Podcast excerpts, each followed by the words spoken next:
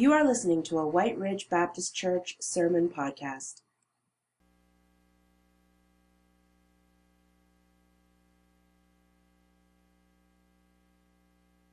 A little bit.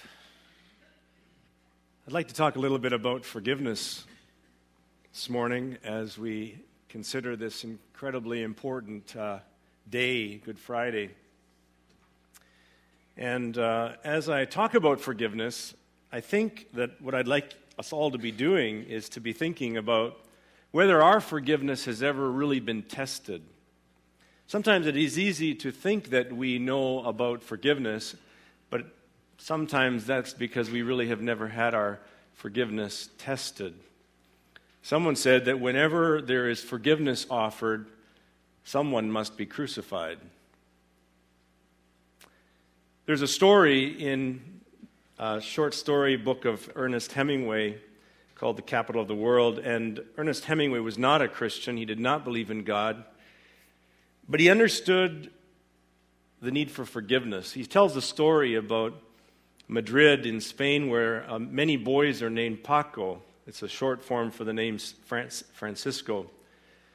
And one day, a father wanting to reconcile with his estranged son put an ad in the local paper, a personal column in El Liberal, the paper in Madrid. And all it said was, Paco, meet me at Hotel Montaña, noon on Tuesday. All is forgiven, Papa. And then he writes, Hemingway writes, that the civil guard had to be called out to disperse the 800 young men who answered the ad. We all long for forgiveness. We all understand that for the mending of relationships here on earth, there has to be forgiveness. We all know examples and situations, relationships where there has, right from the time of the offense until the grave, people that have held on to judgment in their hearts against one another. Mothers and fathers, sons and daughters, friends and colleagues, every relationship that can be named is needing forgiveness if relationships are to coexist. There's an interesting study that I was reading about on forgiveness by a guy by the name of Dr. Robert Enright of the University of Wisconsin. He founded an organization called the International Forgiveness Institute. It's con- he's considered the initiator of forgiveness studies. And he developed a 20 step process of how to forgive. A 20 step process model of forgiveness that can be applied to any situation. His work has focused on also what kind of person or personality is more likely to be forgiving. This is an incredible study. He's, he stated that, that those who are more generally going to not forgive are the neurotic, angry, and hostile people. Gee, that's a surprise, isn't it? Even studies in this area have shown that people are happier and healthier when they let go of resentments and learn how to forgive. In this University of Wisconsin study, they found that more forgiving people were, the more forgiving people were, the less they suffered from a whole wide range of illnesses. And the less forgiving people reported a greater number of health problems. Not really surprising. Another fellow by the name of Dr. Fred Luskin from Stanford University, author of a book called Learning to Forgive, presented evidence that forgiveness can be learned on the basis of his research. Can be learned. He was awarded actually a, an award called the Champion of Forgiveness by an organization called the Worldwide Forgiveness Alliance. I didn't even know this group existed, but there is a Worldwide Forgiveness Alliance, and guess what? They have a Forgiveness Day. So mark it on your calendars.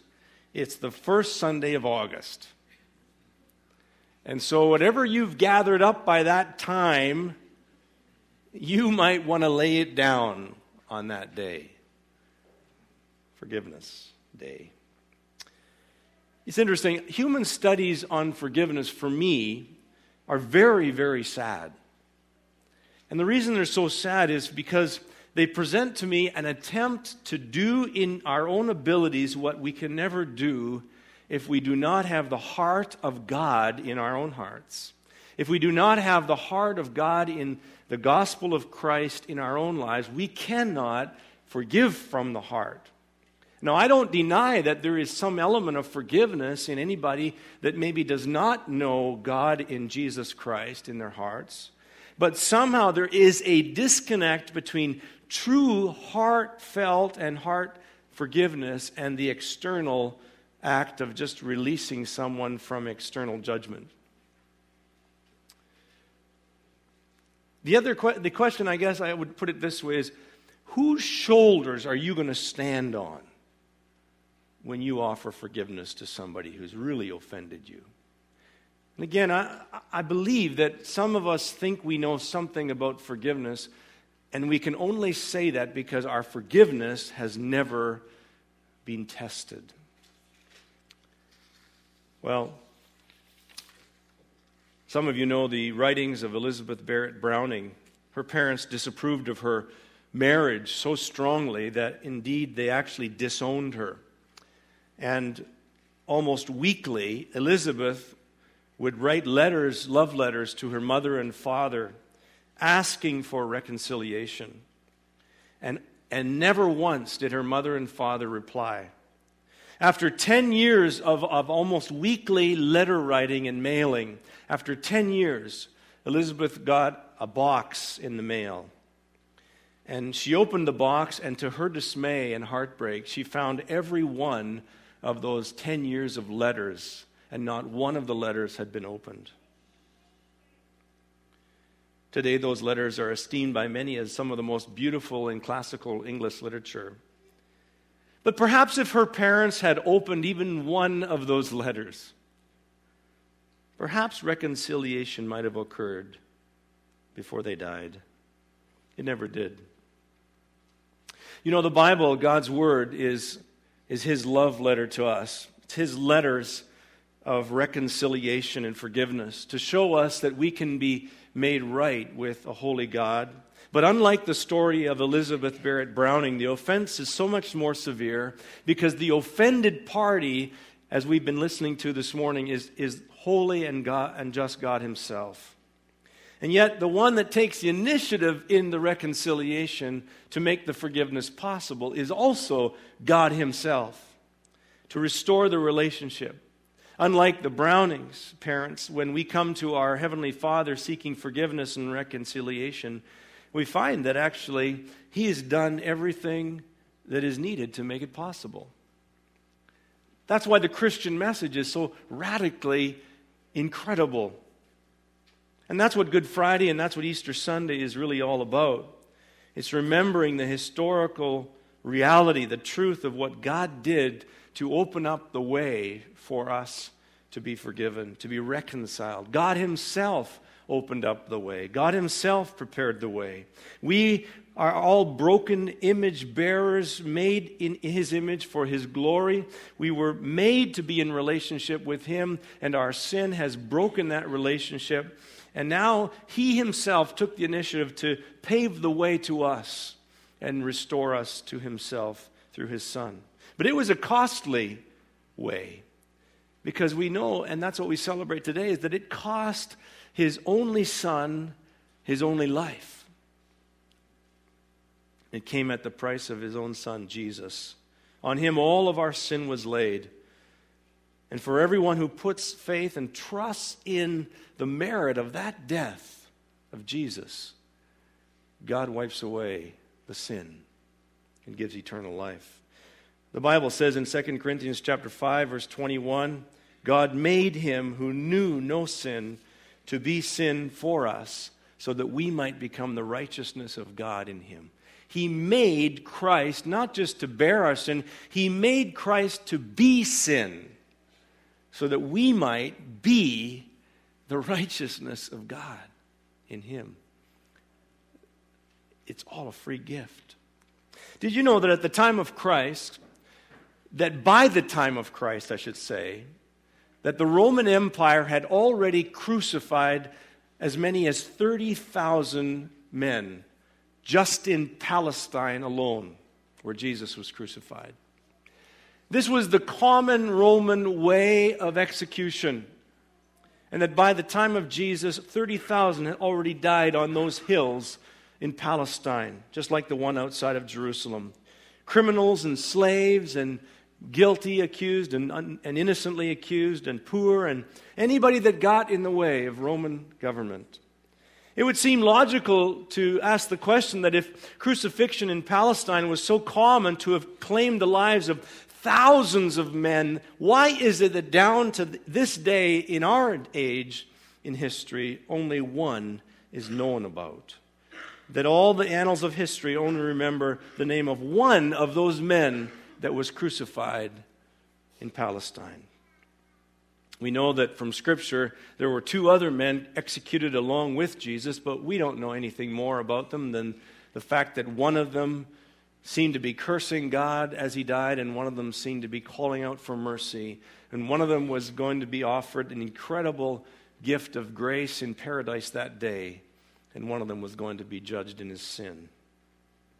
Jesus Christ, though, goes on in history and is remembered as the most significant of all deaths. And the Bible throbs with the answer of why his death was so significant. The Bible answers the question that his death is the death of all deaths. In fact, many would say, and if you can believe and trust in him, it would be true for you. If you've repented and confessed him as your Savior, it is indeed the death of death itself. Can you imagine the death of death itself? Crucifixion was a common death, it was designed that way to torture, it was designed to inflict pain, it was designed to prolong dying. The ancient Jewish writer Josephus said that it was the most wretched of all deaths known. Cicero said that it was the most cruel and disgusting penalty to observe. What suffering the Lord faced for our sins. But was the merit of Jesus' death due to the intensity of the human suffering that he endured? Or was it something else? Or was the merit of his death related to something much different? And I think that the answer that we get to those, that question comes in the scripture that we heard referenced earlier in the service from Gethsemane, when Jesus, after sharing the Last Supper with his disciples, goes down that valley and up into the hill, into the Mount of Olives, and he finds that Garden of Gethsemane where he would regularly go with his disciples or alone to pray.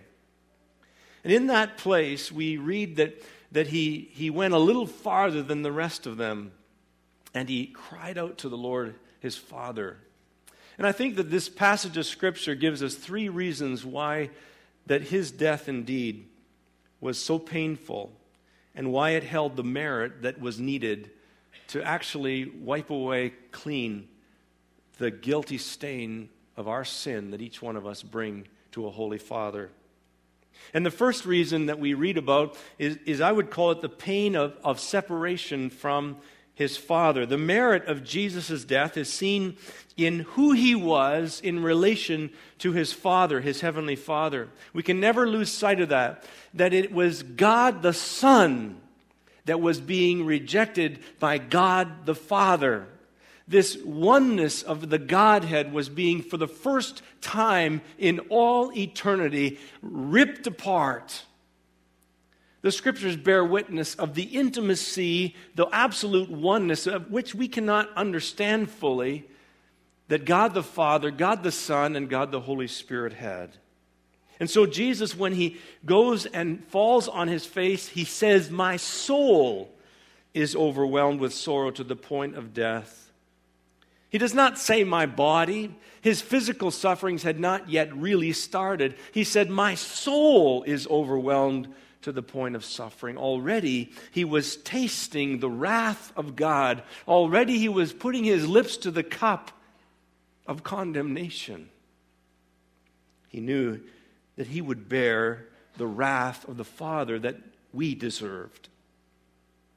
He says in when it comes to the cross, Matthew's gospel just re- records one word or one of the sayings that Jesus of the seven that he had from the cross. And it's, My God, my God, Why have you forsaken me? The Son talking to the Father. And twice in, the, in Matthew's gospel, as well as in Mark's, we get the, the public appearance of not just God the Son, but God the Father. Why? Because, you see, the Father shows up for the important events in the Son's life. That's what fatherhood does. Generally, the relationship that Jesus had with the Father, as we read it in the Gospels, is all alone and silent and quiet and private. He gets up early, goes off to solitude, and, and he comes back. And, and yet, in, in a couple of instances, in those public moments, in those big events of the life of Jesus, the Father shows up. At his baptism, he shows up, and this voice from heaven comes and says, my, This is my beloved Son, in whom I am well pleased. He couldn't keep it just between him and his son, he wanted to tell the world. And then again at his transfiguration, when he goes up on the mountain with a few disciples and Elijah and Moses appear, again, the Father cannot contain himself. He comes down in a booming voice again and he says, This is my Son, whom I love. With him I am well pleased. And then he adds the words, Listen to him. I think in those verses alone, we get a little bit of the sense of why it was that his soul was overwhelmed to the point of death. Jesus could have died in Gethsemane having never been nailed to the cross or whipped or beaten in any way. He could have died just from the emotional and the spiritual separation from the Father.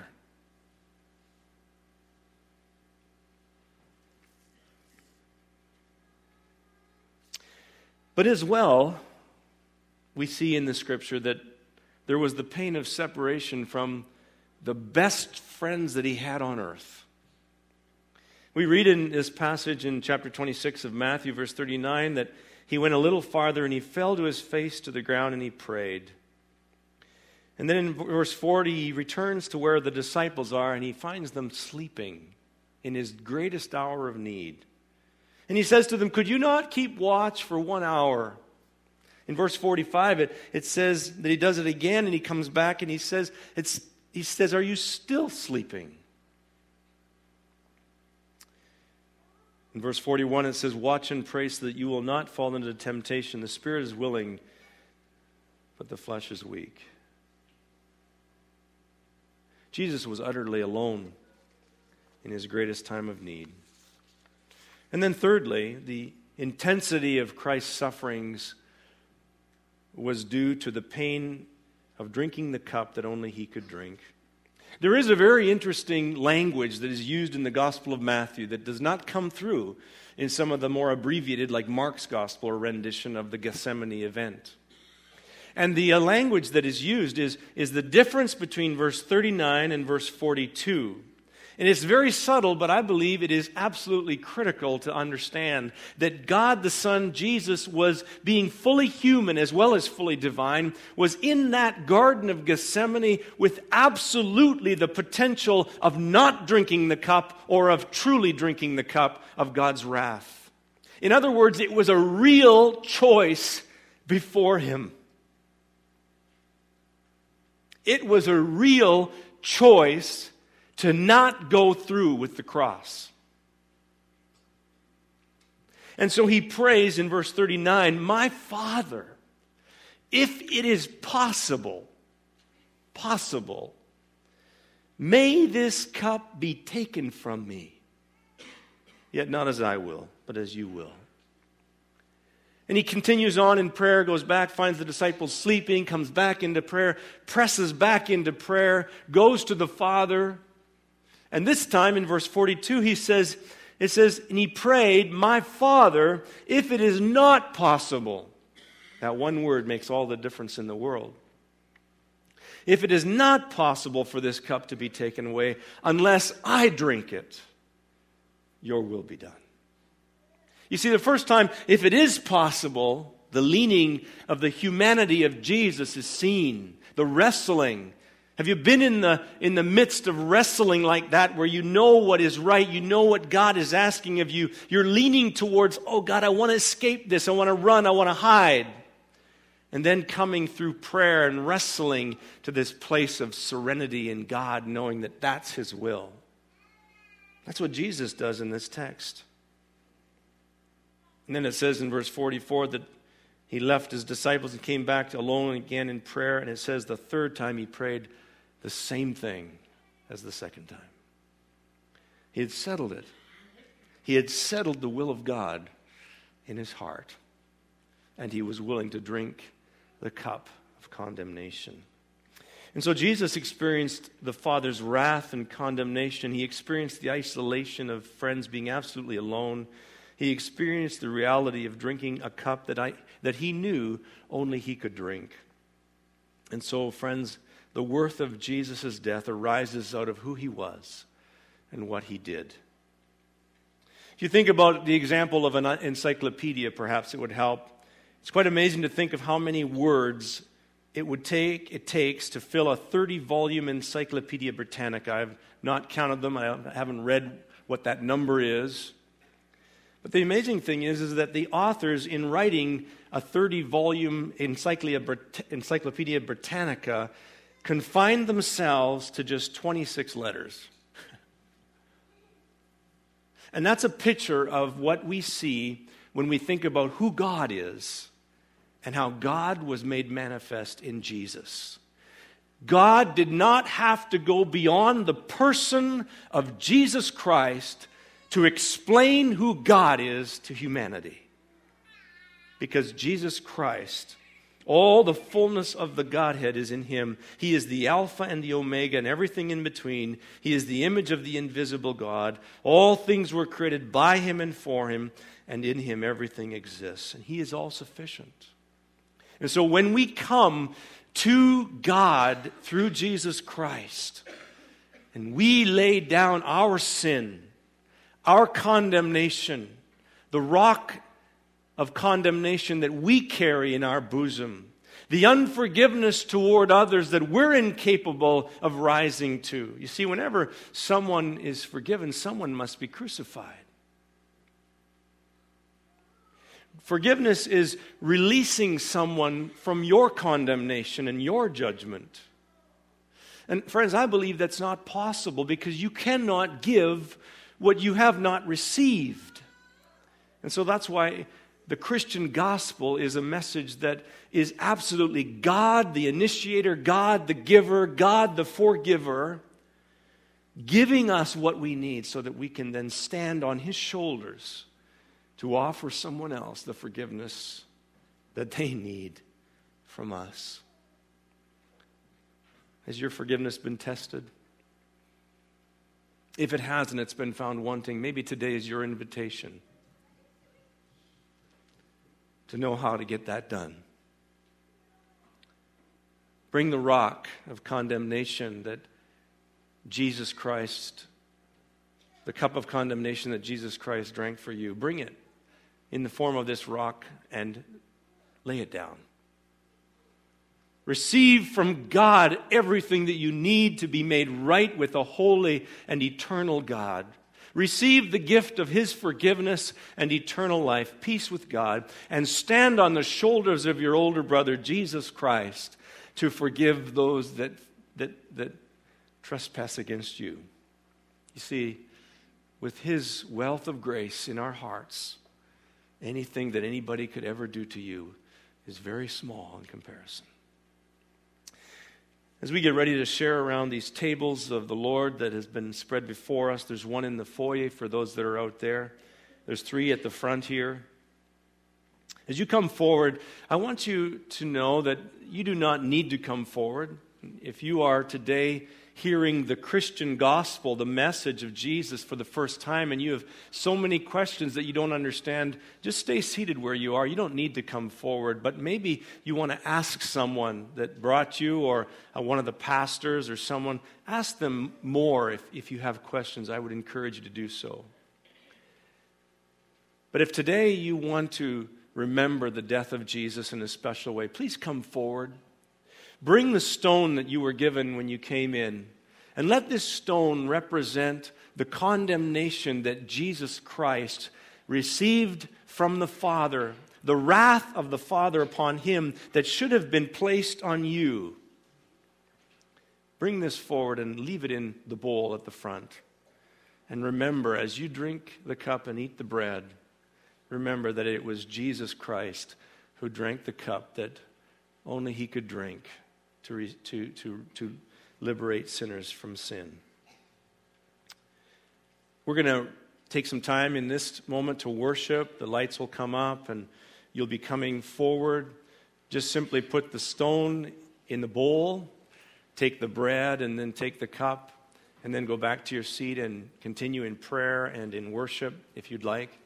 There's no need to line up in the aisles. Uh, we're not going to stop as long as anybody is coming forward. We're going to continue singing.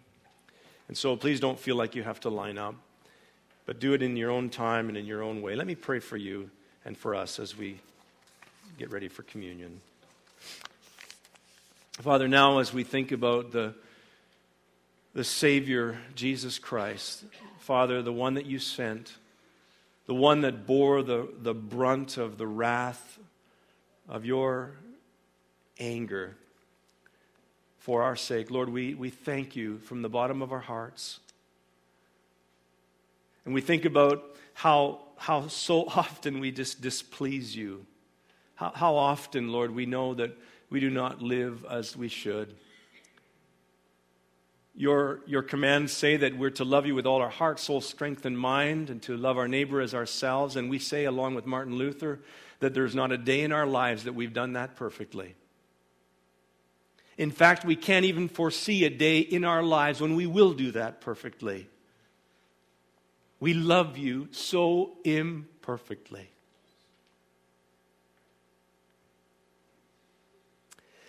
And for that reason, O oh God, we stand today just as much in need of your grace as the day we first heard about Jesus. So, would you receive each sinner that comes forward today and drops down the rock of condemnation? and lifts up the cup of blessing. In Jesus' name, amen.